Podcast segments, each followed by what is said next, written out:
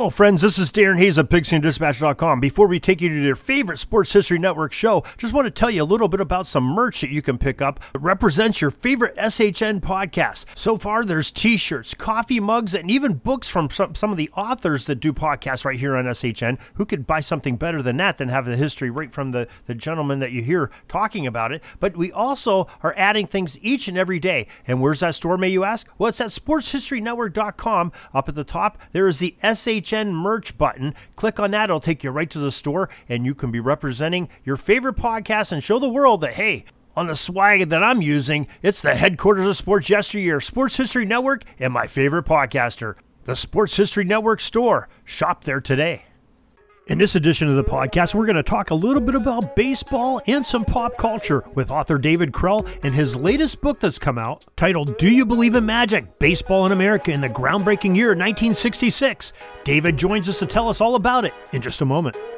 Hey, this is Darren Hayes. You've probably heard me on the Pigskin Daily History Dispatch. Well, welcome to my journey of learning more about sports history, and we're going to do it by learning about the great athletes and the uniforms that they wore, as they both tell a lot about the games that we love and have watched so much throughout most of our lives. These are the chronicles I'm going to share with you on what I've learned through my journey in the Sports Jersey Dispatch. Hello, my friends of sports history. This is Darren Hayes of the Sports Jersey Dispatch podcast. Welcome once again to the Pigpen, your portal to all things great in sports history. And welcome to another edition where we get to talk to an author that's wrote a great book on sports history. Uh, tonight, our topic is baseball in a particular year, the year of 1966. And we have a, a gentleman that has wrote the book, the author David Krell. The name of his book is Do You Believe in Magic? Baseball in America in a groundbreaking year of 1966. Uh, David, welcome to the Pigpen. Thank you, Darren. It's good to be with you. Yeah, David, this is uh, you know by chance uh, meeting here. I was doing some research on uh, a topic I was looking into. I was at a historical society, and one of the the ladies there had mentioned that you had done some research and said it was about baseball, and sort of got us in touch and a, kind of a, a great connection. And you know, I love the the year, the 1966. That's the year I was born, and I love the topic with baseball history. So I'm excited to meet you and uh, hear what you have to say. Likewise. Now, why don't we start off, David? Everybody has their own story and their own connection to sports and sports history. And you know, why don't you tell us how you became uh, connected into to baseball to the point of, of, writing a book about it? Well, I, I came to baseball as many kids did in the '70s through Little League. But regarding a, a book, I actually had an idea for a book in 2010 uh, in 2008, I was laid off like so many other people, and I started taking a writing workshop. And I had an idea for a book that didn't really, uh, it wasn't viable. A lot of agents had an interest in looking more at the proposal, but no one was interested in representing me. So I had this other idea about the Brooklyn Dodgers. And I had written an article for a law journal about a case involving the Dodgers. And I took that article as a jumping off point. And what I did was uh, create another uh, history of the Brooklyn Dodgers through history, uh, oral history, uh, what I could find in archives. And I was able to get a, a publisher, and uh, the rest is history. Well, why don't you give us the title of that book too, and uh, if people want to look that up? And that that book is called Our Bums: the Brooklyn Dodgers in history, memory, and popular culture. Uh, back in the day, the Dodgers fans referred to the team as bums when they couldn't play well. Uh, they in that Brooklynese, dem bums, those guys, stuff like that. And it was a, a, pleasure, and I had so much fun with it. I said, well, maybe I can uh, parlay this into some other things. And I edited two anthologies about the Mets in popular culture and the Yankees in popular culture. Uh, and then decided on years. Uh, my first book about a year was 1962, Baseball in America in the time of JFK. And I had such a great time with that concept that I said, well, let's see what else hasn't been talked about. And 66, the, the book you referenced, Darren, uh, really is unexplored as a year, not only in baseball, but in history. There was a lot going on. We'll talk about it, I'm sure. And I wanted to do more than just uh, the Orioles and the Dodgers, I wanted to give a slice of life. What was life like in 1966? Of course, this is not the book I wanted to write. If if I wrote the book I wanted to write, it would be 700 pages. I could do 100 pages on Batman and Star Trek alone. But you you have to be economical. You have to cut all the fat off, and I had to make some tough choices about what to leave in and and what to throw on the cutting room floor, as the uh, as our as our friends in the film industry tell you. But you probably know this. Every writing workshop, every class, every lecture, they all say the same thing as rule number one be prepared to throw your darlings overboard. And you have to throw a lot away for the to sacrifice for the story. And I it, it made for a, a streamlined book. I think you'll have fun reading it. It's a great beach read. Take it to the beach, take it to the backyard, take it to the pool. Uh, it, it'll give you an idea of what life was like in 66 in baseball, things like Vietnam emerging, the Vietnam War, starting to become very concerning to Americans in 66. Of course, in 67, it escalated even further. Uh, governor Ronald Reagan, Reagan won the governor race in California. That set a standard for conservative politics. Uh, you had two novels, Valley of the Dolls and The Source, which were uh, epics, really. Uh, Valley of the Dolls was controversial for its subject matter about drugs involving Hollywood and it's nothing like the movie. So for people who have seen the movie and they haven't read the book, the book is much more serious. It's not camp. It's not parody at all. Uh, the the other uh, book, The Source by James Michener, is about uh, the history of Israel and Judaism from ancient times all the way through the mid '60s. So that gives you a background and a backdrop for things like Angel Stadium debuting and Mo Drabowsky setting a record for being uh, a relief pitcher with the most number of strikeouts in a World Series game, game one of the 66 series. Sandy Koufax retiring, the epic Drysdale Koufax salary holdout, Marvin Miller becoming the head of the players union. And that was not unanimous. We could talk about that later. Uh, it would, uh, some people didn't want Marvin Miller. They didn't want a union guy. If you're a veteran, you think that you have a great relationship with the front office. You don't want some guy coming in and separating you from the owner. You'll get scared that he'll put the kibosh and sacrifice you for everybody else. When in fact, what Marvin Miller did was uh, he listened, and it was really about the quality of life. It wasn't just about money, it was about do you get any days off if you go on a 10 day road trip? And you come back on a Monday, do you play Monday night? Things like that.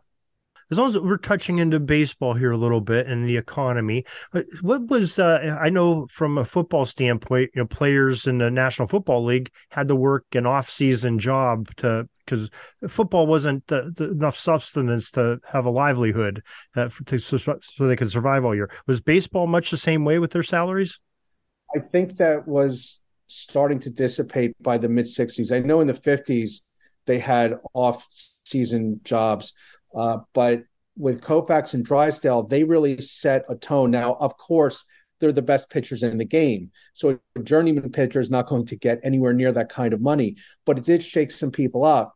And with Marvin Miller becoming the union chief, uh, that was really a one two punch. One had nothing to do with the other. Drysdale and Koufax walked out on their own.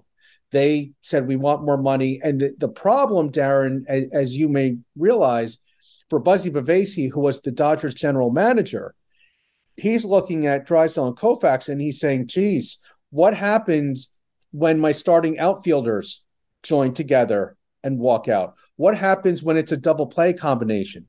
What happens when it's a pitcher and his and his desired catcher? You have how many catchers on a ball team? Three. So if you have your number one catcher and your number one pitcher who walk out, what happens then? So this went on for a month. And from the people on the Dodgers whom I spoke with, they wanted them to get the money. First, you need your two best players, right? You're not getting back to the World Series if you don't have Drysdale and Koufax. That's a given. Number two, if they got more money, the odds are everybody would get more money down the road. A rising tide lifts all boats. So the person who actually intervened in that salary holdout after a month was none other than Chuck Connors, TV star, former member of the Dodgers organization and the Cubs organization. And he had a pipeline to the front office and to the guys. And you'll see in the book, there's a picture of the press conference where they announce a detente, a reconciliation.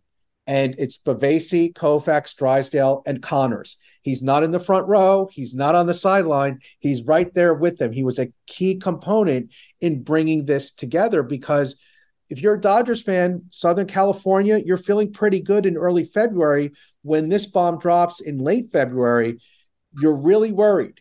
And this did not go on for a couple of days. It went on through the end of March. So every day, big headlines in the LA papers, and something needed to happen. And fortunately for Dodgers fans, Chuck Connors happened. That had to be pretty traumatic uh, for the Dodgers. You know, you have the the two top pitchers in baseball at the time. I'm assuming with with Koufax and Drysdale, and uh, you know you have you know this salary uh, demands and wanting more money, and like you said, they're they're nervous about everybody else paying. Not, did that uh, spread to some of the other teams in Major League Baseball with with them doing that, or well, certainly Marvin Miller's impact was the really what lifted everybody down the road and uh, you know, Curt Flood, people have read about, and you know, down the road, you had Reggie Jackson commanding a tremendous salary for his time uh, when he joined the Yankees, and it, it took some time. I mean, that the the money these guys make now, Darren, is astronomical, even on a prorated basis compared to what the guys were making back then.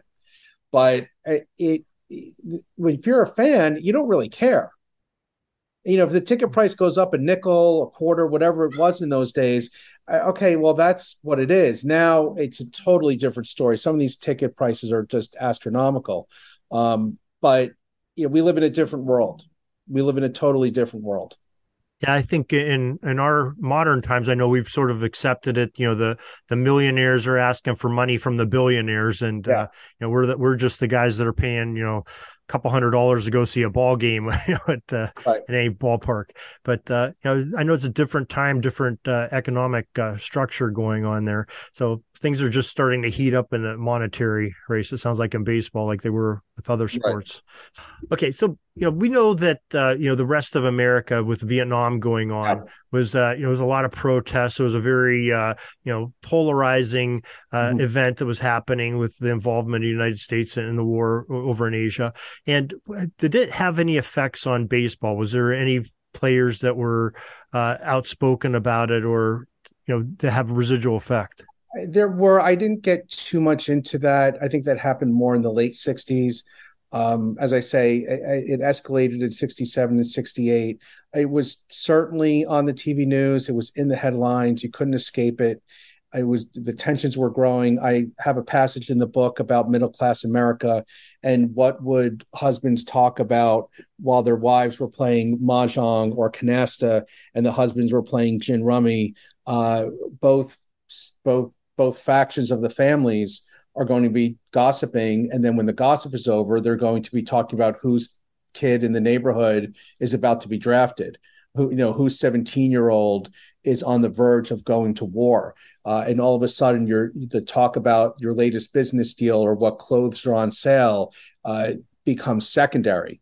And it's a, it was a very sobering thing based on uh, based on stories I've read, and I just constructed this uh, this passage which could take place in anywhere USA, you know, any suburb in in, America. Uh, so it, it, was a very tangible concern, and it, it, was interesting for me to go back and and read those articles in the newspapers and see those accounts. Um, we did not experience that in my generation. I'm Generation X, so uh, by the late 70s, war was a thing of the past basically. Uh, it wasn't a daily occurrence. We didn't see high school kids going off to war after graduation. Um, so I, I, wanted to have that in there to remind people it wasn't just baseball or Hollywood that was going on that year. There was something very, very real and disturbing and tragic. Yeah, that's uh, definitely well said. Now, you alluded to it earlier, and I know you you talk about this in the book. Uh, some of the the more uh, the lighter side of the the 1966. Right. Uh, you talked about you know the TV show Star Trek starting Right. and and the Batman uh, series on television. So maybe, maybe you could speak to those a little bit.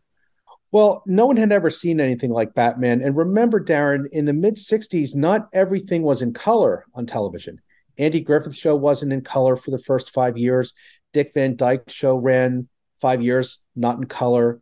Uh, the Man from Uncle, at least one season I know of, was not in color. The Munsters, two seasons, black and white. The Addams Family, two seasons, black and white. Gilligan's Island, season number one, black and white. So color TV was still a bit of a novelty. And when Batman comes on the air in 1966 in January, it's like a comic book on screen, which is how they developed it.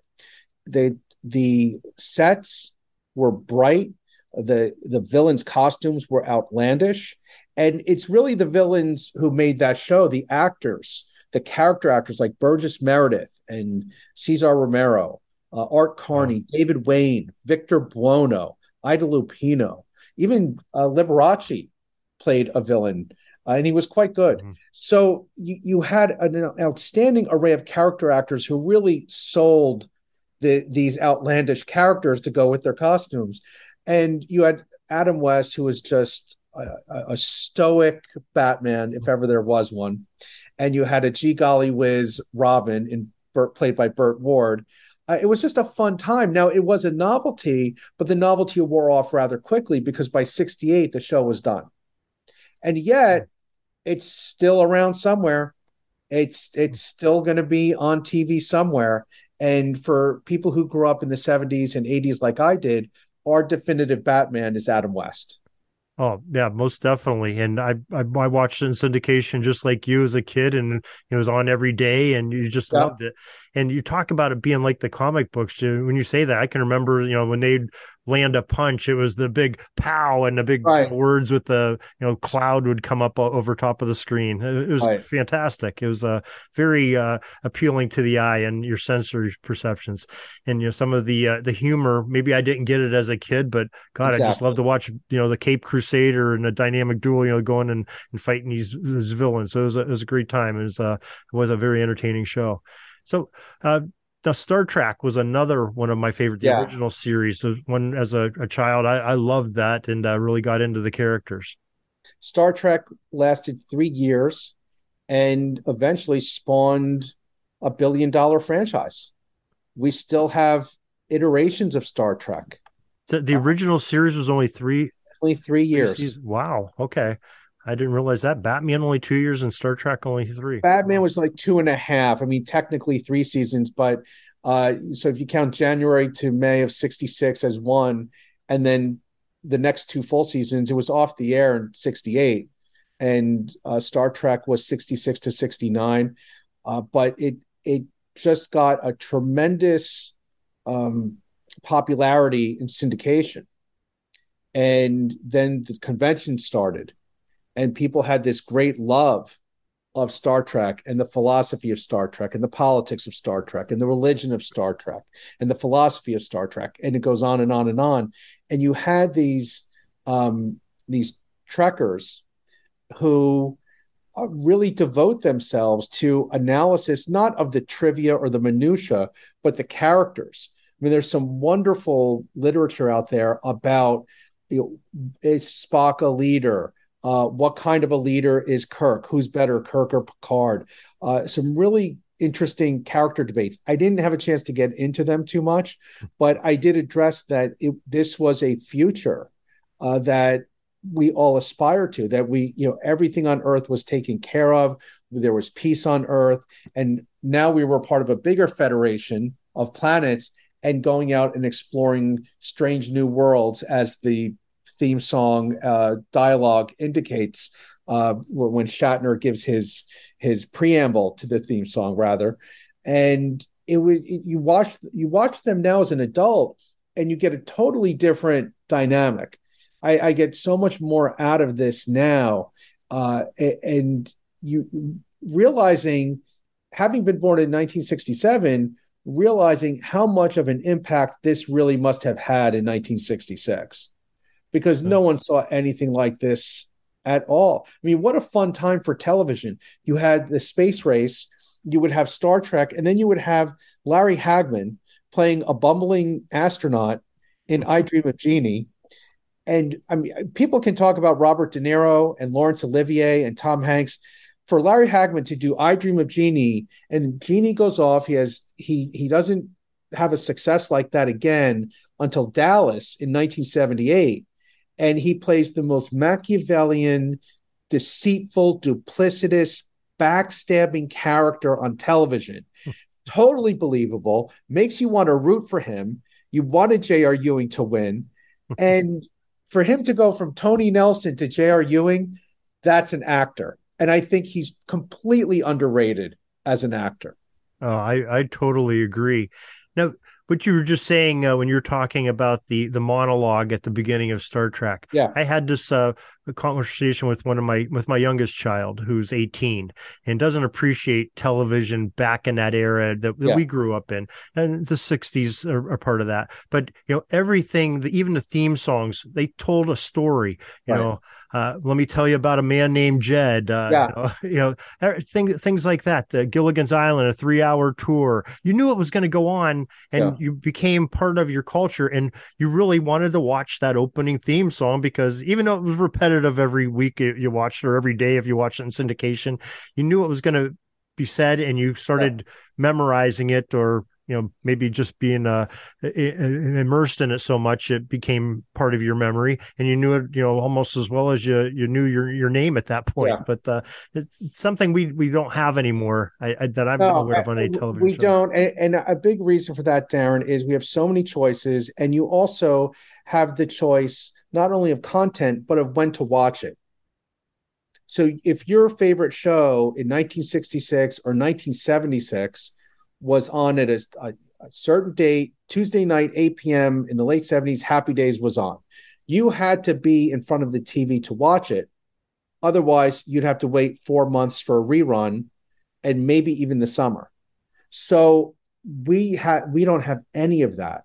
You can watch you can watch on your on your iPhone. And when Happy watch, Days was done, you got to watch Laverne and Shirley. That was another necessary you, you right got after. set for the night. You you were right. set.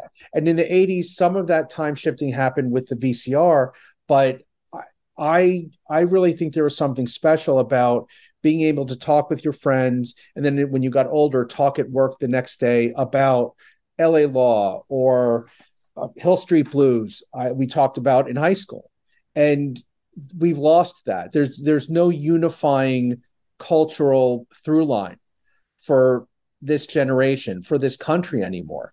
And, and the shows that used to get 25 million viewers and get canceled because that wasn't enough. When what does a show get now? Four million, and it's and it's still on the air. Uh, it's it's a totally different world. And you and I are, are also beneficiaries, Darren, in that we grew up in a time where the shows were rerun. So we knew Gilligan's Island, Green Acres, Gomer Pyle, as well as the generation before because they were on every day. It's what you watched when you went home from school. It's what you watched if you had to stay home sick. The, the it was all reruns. Now, one thing that I learned in six about the 62 book and the 66 book in in terms of my research was I was not exposed to dramas because they just weren't rerun. I had heard of them. I had heard of Route 66. I had heard of The Man from Uncle. I I had never heard uh, of of some of the other shows like Saints and Sinners was a show I I, I researched for 62. But Green Acres and the Beverly Hillbillies and Petticoat Junction, um, those were ingrained in my memory because I know for a fact that I watched them. F Troop, the Munsters, the Addams Family, they were always on. Be- bewitched and bewitched dramas yeah. less so. Star Trek on Saturday afternoons, but you know things like I Spy. I I watched I a few episodes of I Spy to do research for this book. It was an amazing revelation. The production values were sky high. I mean, they they really filmed in, in exotic locations. That costs a lot of money whether it's now or then, it's going to cost a lot. And uh, that show only lasted three years. There, it, there was a, a real uh, short window uh, from the mid to late 60s for some of these shows. Man from Uncle was four seasons, I Spy was three seasons, but they captured that Cold War atmosphere of the 60s.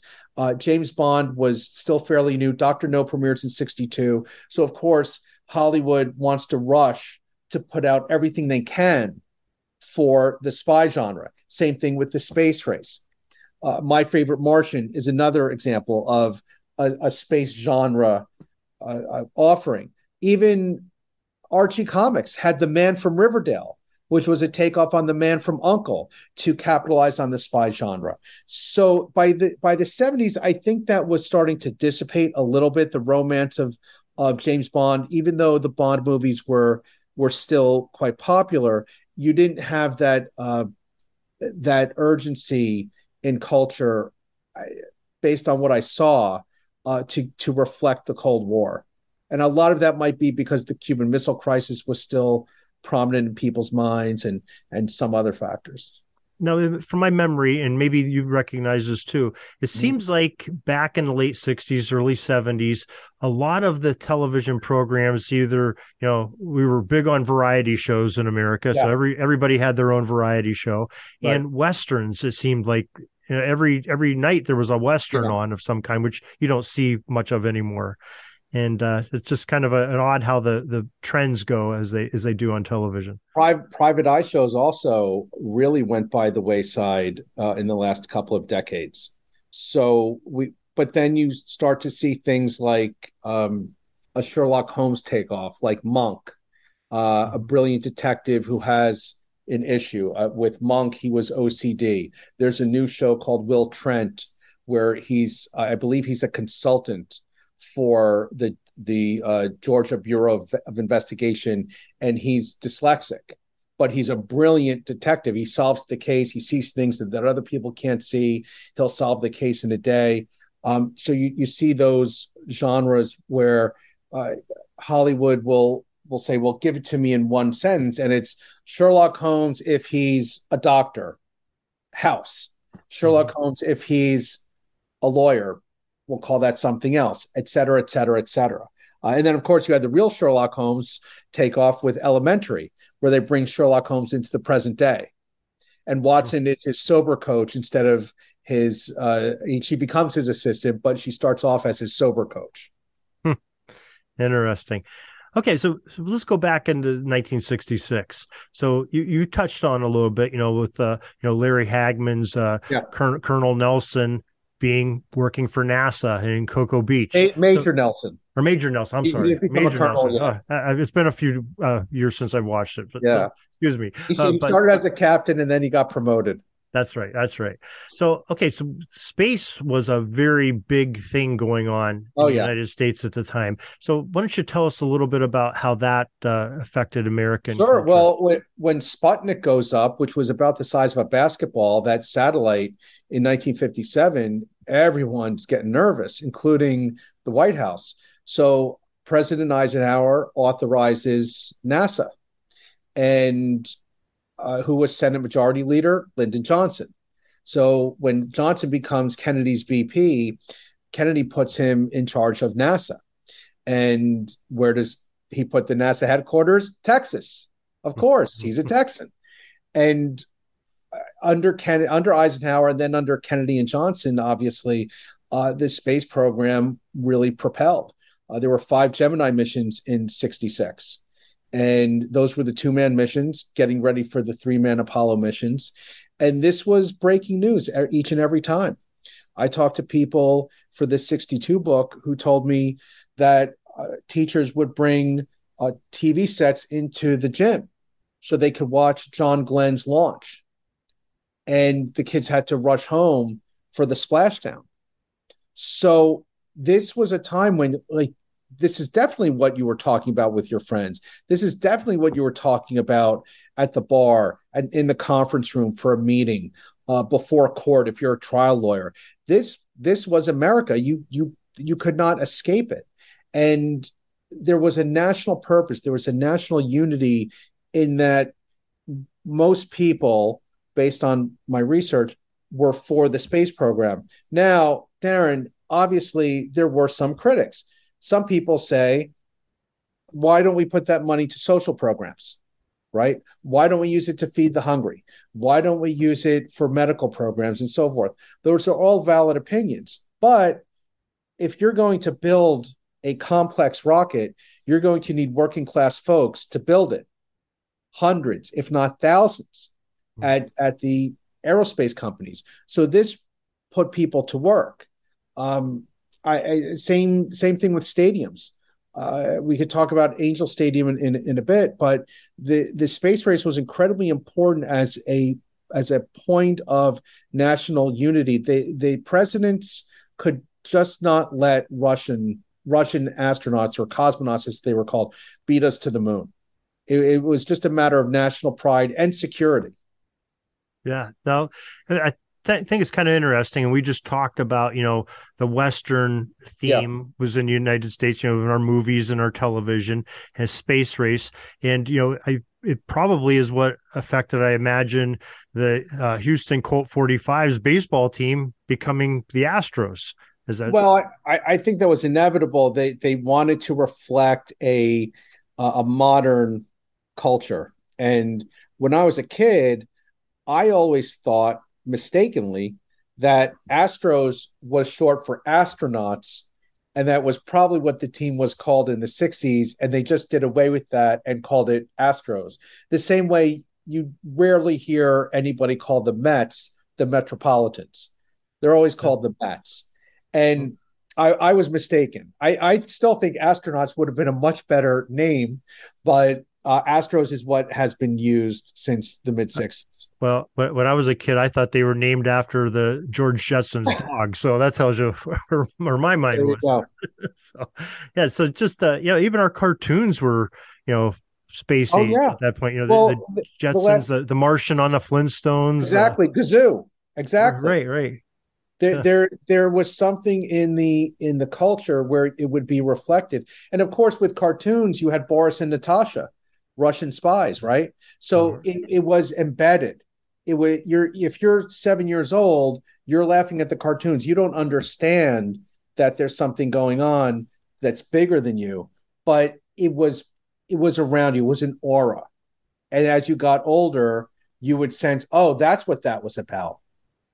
Oh, I get it. We're against the Russians. That's the thing. Okay or or some of us uh, talking on a podcast at 57 years old are just getting enlightened about this. So thank you for that. Oh, so, there you go.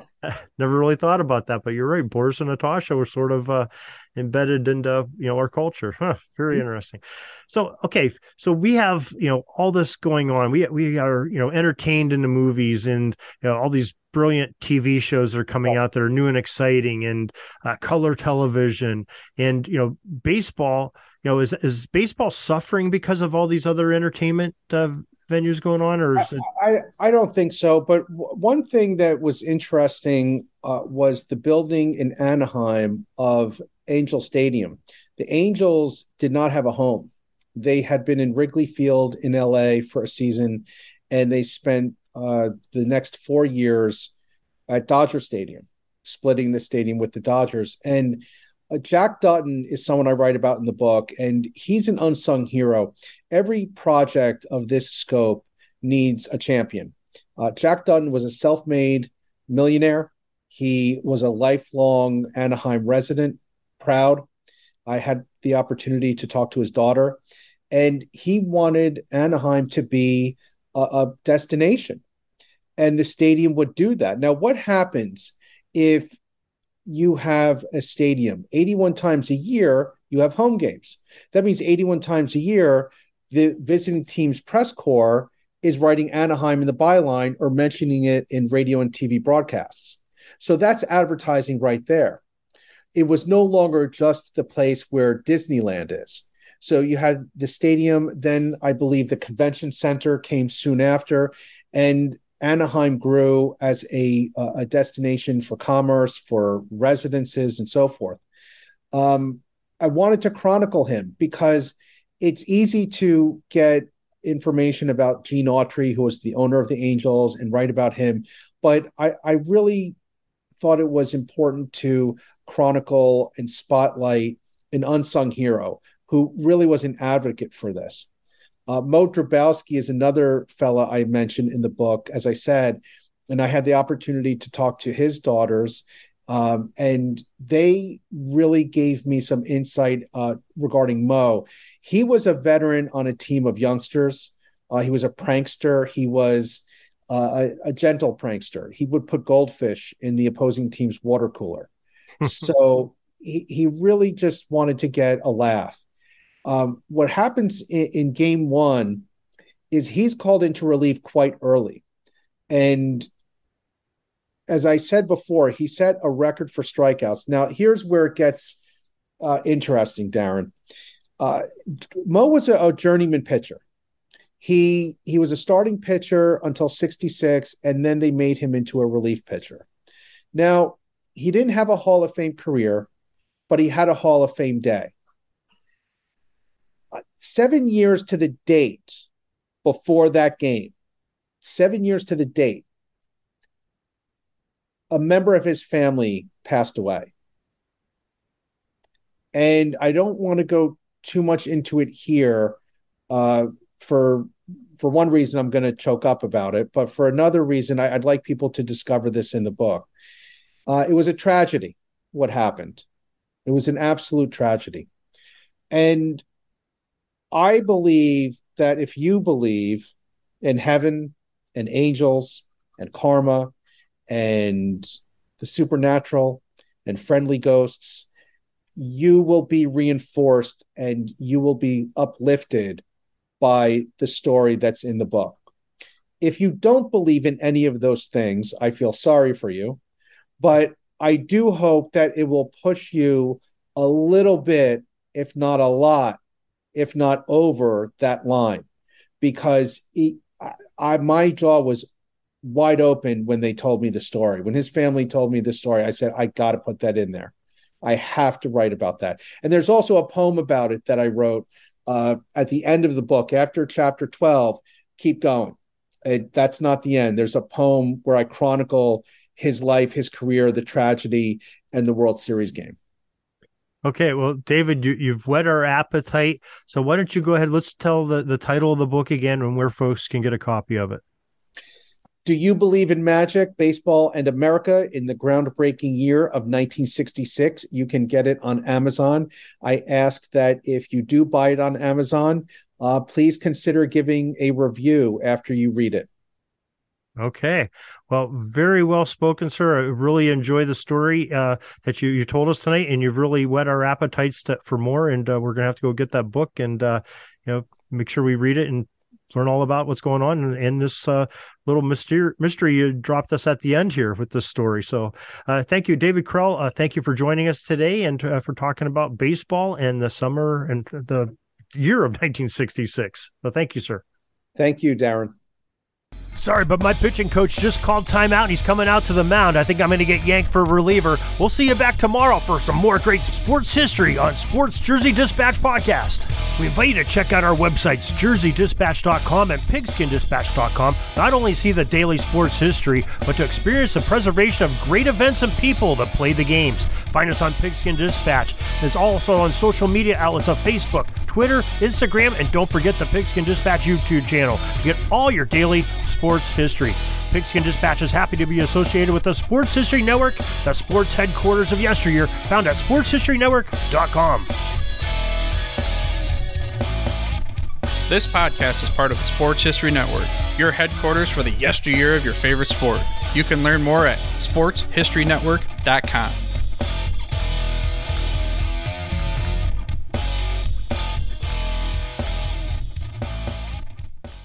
Hey there, sports history fan. This is Arnie Chapman, aka the Football History Dude, and I wanted to thank you for stopping by to listen to another episode here on the Sports History Network.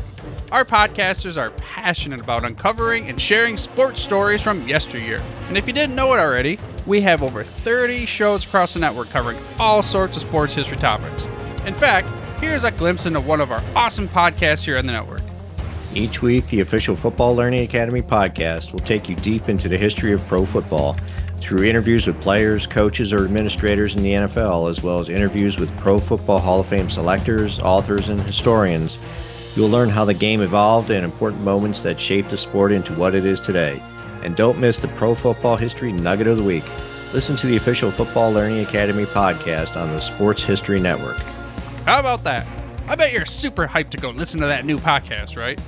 Well, to learn about this show and all the other podcasts on the network, head over to sportshistorynetwork.com forward slash podcast. Again, that's sportshistorynetwork.com forward slash podcast. Head over there today to find your next favorite sports history podcast.